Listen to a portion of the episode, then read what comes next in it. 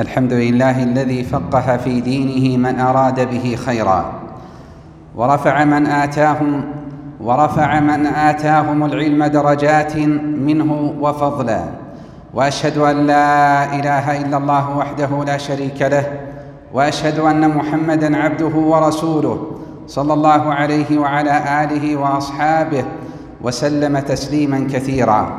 أما بعد أيها الناس اتقوا الله تعالى. وعليكم بالعلم والإيمان.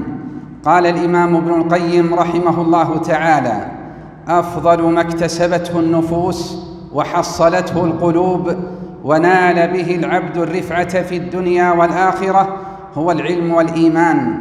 ولهذا قرن بينهما سبحانه في قوله وقال الذين أوتوا العلم والإيمان. انتهى. عباد الله بعد غد إن شاء الله سيبدأ العام الدراسي الجديد عن بعد وهذه وصايا ثمانية للمتعلم وأهله ولأخينا المعلم. الوصية الأولى طلب العلم عبادة لا يعدله شيء.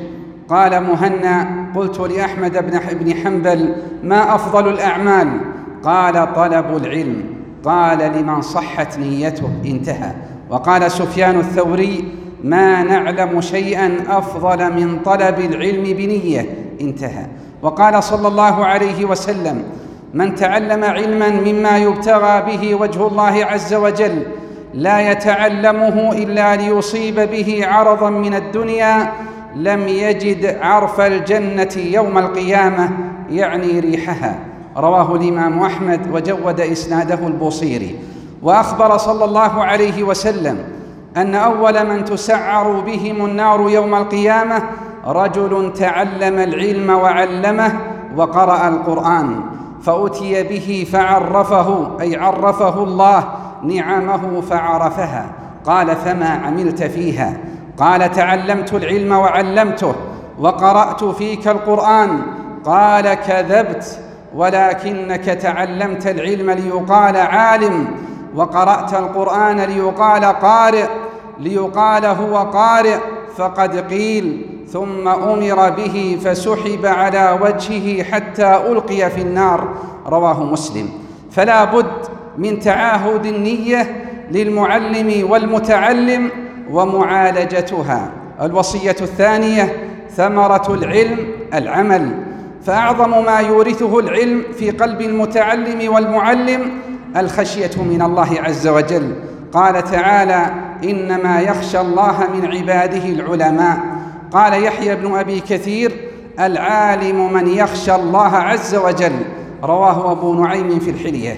فالخشية في قلب المتعلم تحمله على طاعة الله وعبادته وإلا فليتهم نيته. الوصية الثالثة أن يحذر المتعلم والمعلم والأسرة من محبة الشهرة بتعلمهم وتعليمهم. قال إبراهيم بن أدهم ما صدق الله عبد أحب الشهرة. رواه البخاري في التاريخ الكبير. الوصية الرابعة الحذر من التوسع في الجدال مع ترك اوليويات العلم.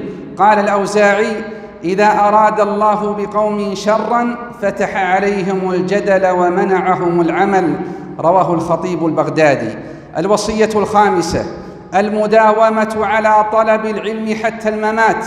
ولهذا أمر الله تعالى نبينا صلى الله عليه وسلم باستزادته باستزادته من العلم. فقال سبحانه وقل رب زدني علما. وقال الإمام أحمد بن حنبل عندما رويت معه المحبرة قال مع المحبرة إلى المقبرة. رواه ابن الجوزي. الوصية السادسة عدم الإسراف. والمبالغة في المستلزمات الدراسية. فهذا الإمام البخاري رحمه الله قصرت به النفقة حتى أكل العشب أو العشب. وهذا الإمام مالك نقض سقف بيته فباع خشبه من أجل العلم. الوصية السابعة القيام بحقوق المعلمين وهي حق الله الذي أوجب علينا القيام بحقهم.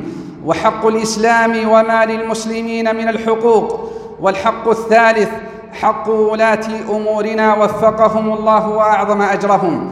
الذين أنفقوا على المعلمين والمتعلمين وعلى المدارس والجامعات الأموال الطائلة وجعلوا التعليم بالمجان فواجب علينا إعطاء كل ذي حق حقه.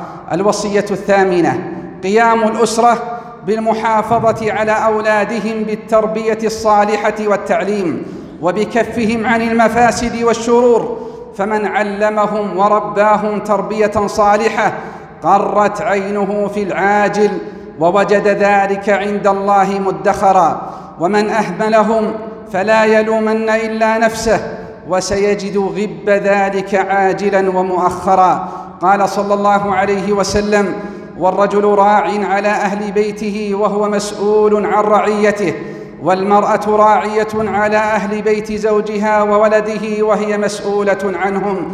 رواه البخاري ومسلم. وقال صلى الله عليه وسلم ما من عبد استرعاه الله رعية فلم يحطها بنصيحة إلا لم يجد رائحة الجنة. رواه البخاري. اللهم ربنا أصلح أولادنا. اللهم بارك فيهم وبارك عليهم. اللهم أقبل بقلوبهم إليك. اللهم أقبل بقلوبهم إليك. يا الله يا ربنا اجعل أولادنا هادين مهديين. وألف بين قلوبهم وأصلح ذات بينهم واهدهم سبل السلام. واجمع كلمتهم على الحق وجميع أولاد المسلمين. يا سميع يا قريب آمين. اللهم صل وسلم على عبدك ورسولك محمد وآله وصحبه أجمعين.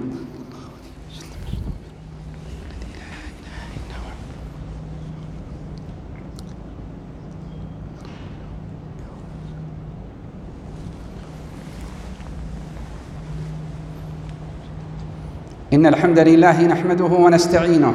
من يهده الله فلا مضل له ومن يضلل فلا هادي له. وأشهد أن لا إله إلا الله وحده لا شريك له وأن محمدا صلى الله عليه وسلم عبده ورسوله. أما بعد غدا إن شاء الله يوافق يوم عاشوراء. وقد كان صلى الله عليه وسلم في ابتداء هجرته للمدينة يفرد عاشوراء بالصوم فلا يصوم قبله ولا بعده. ولما أمر صلى الله عليه وسلم بمخالفة اليهود والنصارى قال عليه الصلاة والسلام فإذا كان العام المقبل إن شاء الله صمنا اليوم التاسع. قال فلم يات العام المقبل حتى توفي رسول الله صلى الله عليه وسلم. رواه مسلم. وسئل صلى الله عليه وسلم عن صوم يوم عاشوراء فقال يكفر السنة الماضية. رواه مسلم. ويصور ابن عباس رضي الله عنهما حرص نبينا صلى الله عليه وسلم على صيام يوم عاشوراء فيقول ما رأيت النبي صلى الله عليه وسلم يتحرى صيام يوم فضله على غيره إلا هذا اليوم يوم عاشوراء وهذا الشهر يعني شهر رمضان. رواه البخاري. أيها المسلمون ولما عرف من فضل صيام يوم عاشوراء فقد كان طائفة من السلف يصومونه في السفر. قال ابن رجب وكان طائفة من السلف يصومون عاشوراء في السفر منهم ابن عباس وأبو إسحاق والزهري ونص أحمد على أن يصام عاشوراء في السفر. انتهى.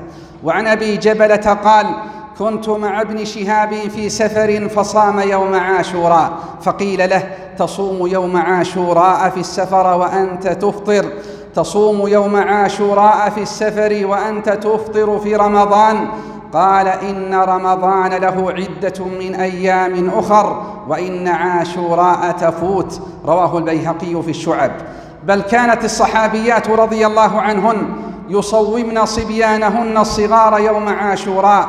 فعن الربيع بنت معوذ بن عفراء رضي الله عنها قالت فكنا بعد ذلك نصومه ونصوم صبياننا الصغار منهم إن شاء الله رواه مسلم. وقالت أيضا ونصنع لهم اللعبة من العهن فنذهب به معنا فإذا سألونا الطعام أعطيناهم اللعبة تلهيهم حتى يتموا صومهم. رواه مسلم.